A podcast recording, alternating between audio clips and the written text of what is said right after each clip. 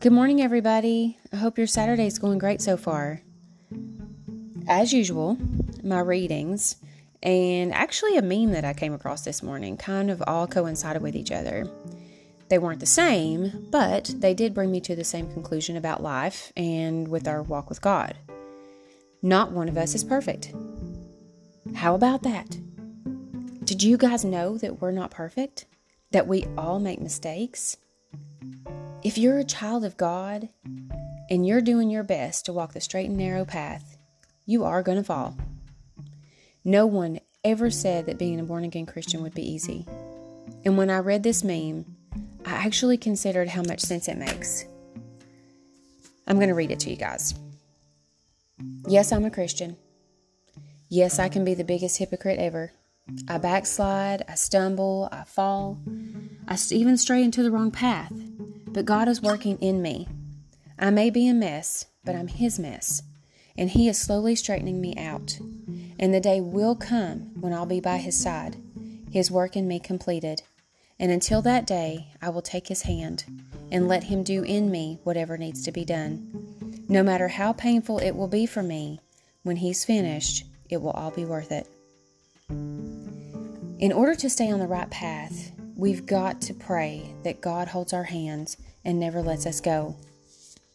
In the Bible, Psalm chapter 5, verse 8 says, Lead me, O Lord, in your righteousness because of my enemies. Make your way straight before my face. Just like a small child is going to walk about into just about any situation without fear, sometimes the world shows us how pretty sin can be, and we walk straight into it without thinking. All of us are a work in progress, but we still have to tell the truth to others. We're meant to spread the gospel.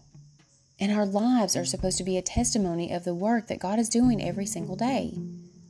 We have to humble ourselves before the Lord. We've got to ask for forgiveness and grace.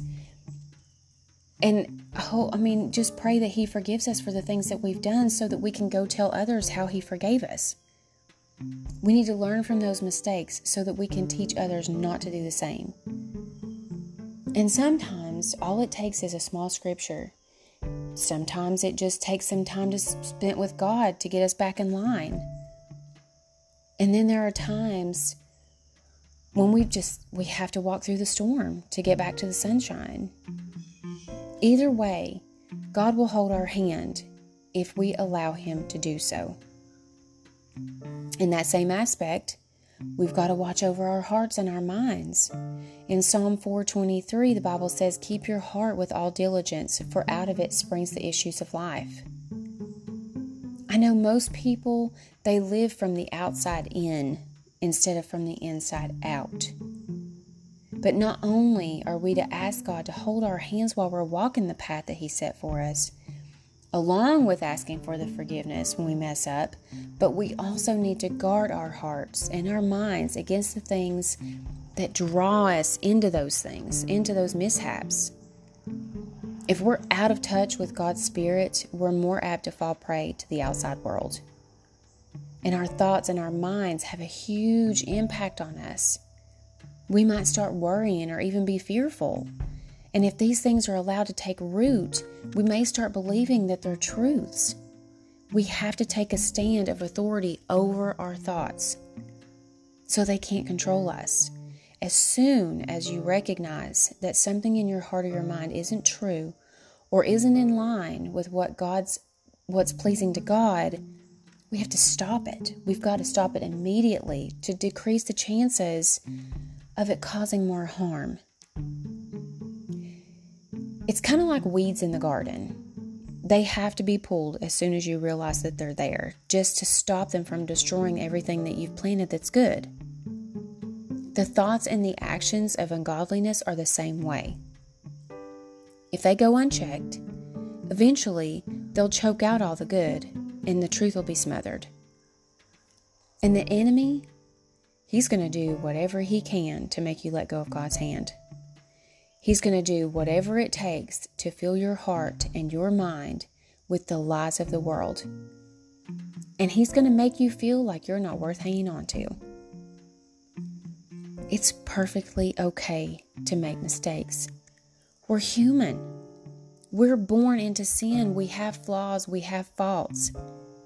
It's not acceptable, however, to not own up to those wrongs and ask for grace.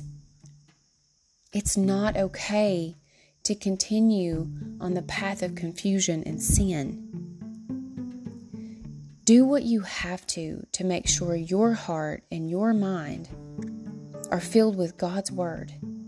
And when you backslide, ask for forgiveness and send the message that God has forgiven you and teach others how to stay on track.